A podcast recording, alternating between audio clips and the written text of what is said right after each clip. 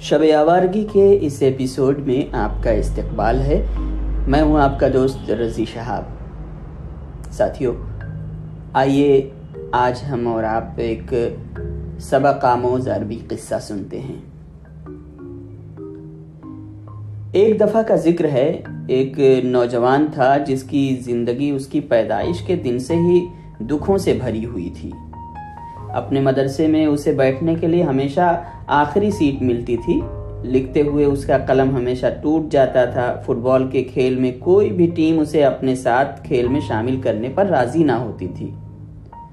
وہ چلتے ہوئے اپنے جوتوں کے تسمے پر اپنا پاؤں آنے سے پھسل کر گر جاتا تھا۔ کوئی بھی لڑکی اس کی طرف نہ دیکھتی تھی، لیکن جب وہ خود کسی لڑکی کو دیکھتا تھا تو وہ اپنے دل کی انتہائی تیز ہوتی ہوئی دھڑکن سن سکتا تھا۔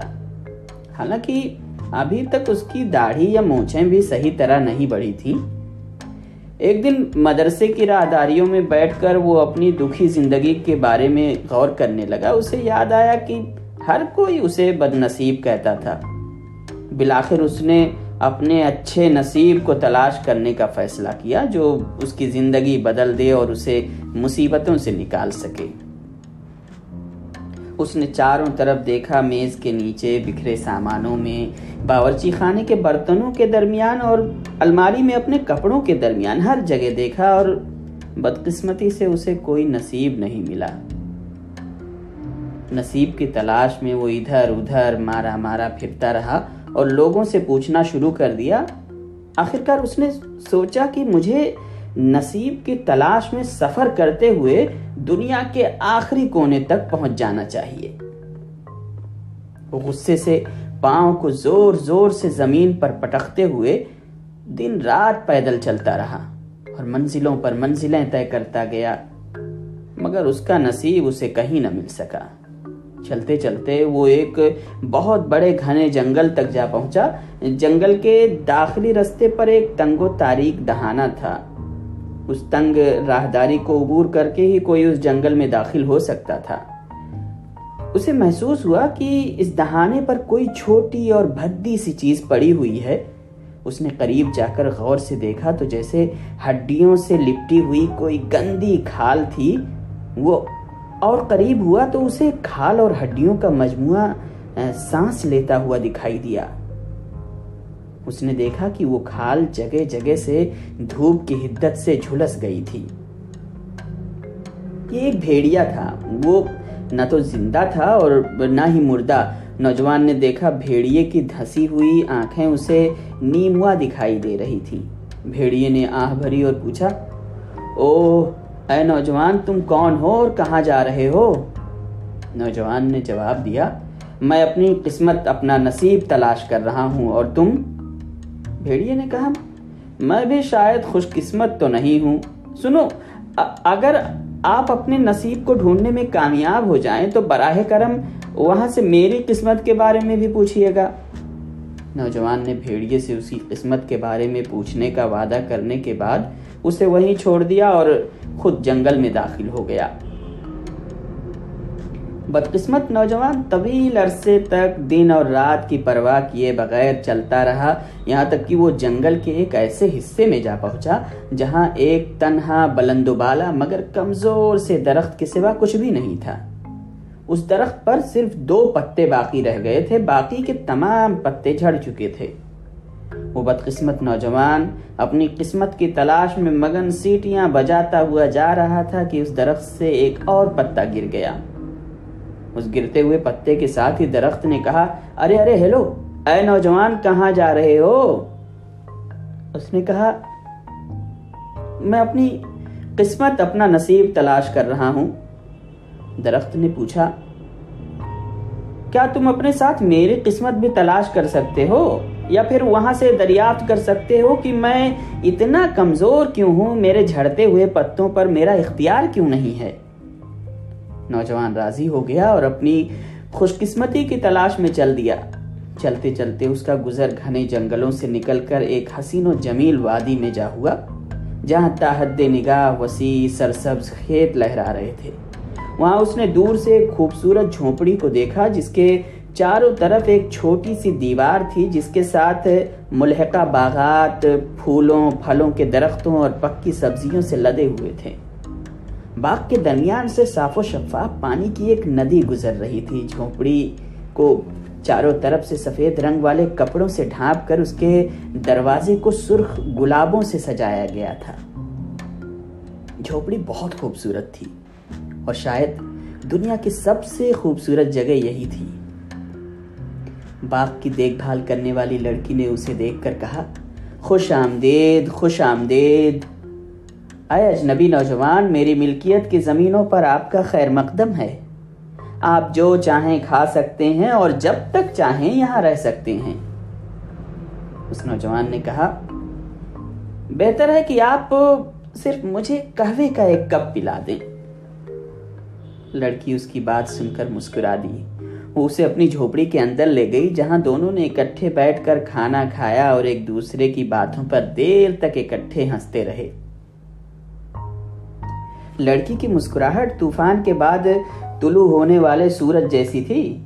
باتوں کے دوران ہی لڑکی نے اداسی سے آہ بھری اور کہا، آہا۔ نوجوان نے پوچھا، کیا بات ہے؟ اس نے کہا، مجھے خوشی ہے کہ آپ میرے ساتھ ہیں، لیکن آپ مجھے اکیلا چھوڑ کر چلے جائیں گے۔ اسی بات کا ملال ہے جو مجھے اداس کر گیا ہے۔ شاید ایسا میری قسمت کی وجہ سے ہے۔ نوجوان نے اس لڑکی سے کہا، میں اپنی قسمت کی تلاش میں جا رہا ہوں، اگر آپ چاہتی ہیں تو میں وہاں آپ کی بھی قسمت تلاش کروں گا، بلکہ میں ایسا ضرور کروں گا۔ وہ نوجوان طویل دن لمبی راتیں جنگلوں، دریاؤں، میدانوں اور وادیوں سے ہوتا ہوا چلتا رہا۔ یہاں تک کہ وہ دنیا کے آخری کنارے پر پہنچا۔ اس نے دنیا کے کنارے پر کھڑا ہو کر خلا میں دیکھا اور پکارا، کیا یہاں کوئی ہے جو مجھے بتائے کہ میں اپنی گمشدہ قسمت تلاش کرنے کے لیے کیا کروں؟ اچانک اس نے ایک اونچی آواز سنی جو اسے پکار رہی تھی۔ تمہیں ہر حال میں اپنا سفر مکمل کرنا چاہیے۔ تم اپنی تلاش جاری رکھو، آنکھیں کھولو، اپنے دماغ میں سوئی ہوئی عقل کو جگا کر اسے استعمال میں لاؤ۔ تمہاری قسمت خود بخود تمہارے پاس آئے گی۔ نوجوان نے کہا، شکریہ! اور چلنے لگا۔ وہ آواز دوبارہ آئی۔ سنو سنو، کیا تم کچھ بھول نہیں گئے؟ اچانک نوجوان کو یاد آیا کہ اسے بھیڑیے، درخت اور لڑکی کے بارے میں بھی پوچھنا تھا۔ پھر اس نے باری باری سب کے جوابات لیے واپس مڑا، اپنے پاؤں خوشی سے زمین پر مارتا ہوا سورج کی جانب رخ کیا اور چلتا رہا۔ اور اس وقت تک چلتا رہا جب تک حسین وادی کے اندر سفید جھوپڑی تک نہ جا پہنچا۔ خوبصورت لڑکی نے جب اسے دیکھا تو خوشی سے چلاتے ہوئے پوچھا کیا تم نے اپنی قسمت پالی؟ اور کیا میرے میرے نصیب کا بھی پتا کیا؟ اس نوجوان نے کہا، تم اکیلی ہو، کیونکہ تمہارا شوہر نہیں ہے۔ اس نے کہا ہاں یہ تو سچ ہے، کیونکہ یہاں کوئی مرد نہیں ہے اور یہاں سے گزرنے والے تمام مرد شاید مجھے پسند نہیں کرتے تھے۔ پھر اس لڑکی نے کہا، مجھے اپنی اداس قسمت کی سمجھ آ گئی ہے۔ کیا تم مجھ سے شادی کرو گے؟ میں سارا کام کروں گی، میں آپ کے لیے کھانا بناؤں گی، میں گھر کی ہر ضرورت کا بندوبست کروں گی اور وہ سب کچھ کروں گی جس سے ہم دونوں خوشی خوشی اس خوبصورت زندگی کا لطف اٹھا سکیں۔ نوجوان نے کہا، نہیں نہیں مجھے افسوس ہے کہ مجھے اپنا سفر ہر حال میں جاری رکھنا ہے، اپنی آنکھیں کھلی رکھنی ہے اور اپنی عقل کو استعمال کرتے ہوئے قسمت کو تلاش کرنا ہے۔ نوجوان اس لڑکی کو وہیں چھوڑ کر چلا گیا اور چلتا رہا۔ یہاں تک کہ اسے جنگل کے وسط میں وہی جگہ مل گئی جہاں اسے ٹنڈ منڈ درخت نظر آیا تھا، جس پر صرف ایک پتا باقی تھا۔ جب نوجوان اس کے قریب پہنچا تو اس کا آخری پتا بھی گر گیا۔ درخت نے کہا، کیا آپ نے اپنی قسمت پالی؟ اس نوجوان نے کہا ہاں مجھے سفر جاری رکھنا ہے، آنکھیں کھولنی ہے اور اپنے دماغ کو استعمال کرنا ہے۔ اور میرا کیا ہوگا؟ درخت نے پوچھا۔ نوجوان نے کہا، طویل عرصے سے تمہارے نیچے زمین میں خزانہ دفن ہے، اس لیے تمہاری جڑوں کے پروان چڑھنے اور بڑھنے کے لیے کوئی جگہ نہیں ہے۔ تمہیں کوئی ایسا شخص تلاش کرنا ہوگا جو کھود کر خزانے کو اپنے پاس لے جائے۔